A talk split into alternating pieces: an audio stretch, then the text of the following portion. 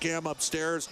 Uh, first of all, you know, hard fought playoff style hockey game tonight, wasn't it? Yeah, it was. Uh, hey, that's a good team right over there. Um, you know, they played a heck of a game, and um, you know, luckily we came out on top.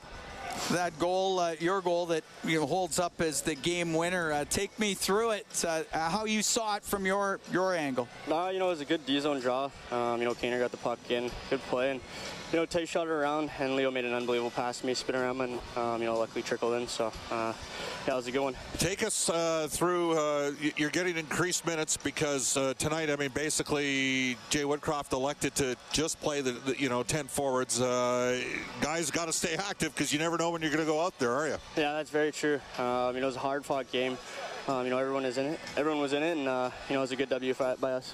How about Mike Smith with the save late before the empty net goal? Oh my goodness, man, that guy kept us in it all night. He was unbelievable. I don't think we're winning that game if he's not in net. So he played a heck of a game, and um, you know, a lot of props to him. Yeah, so did you, Kyler. Thank you. Thanks, Connor. Yeah. Thank you. Have a good one.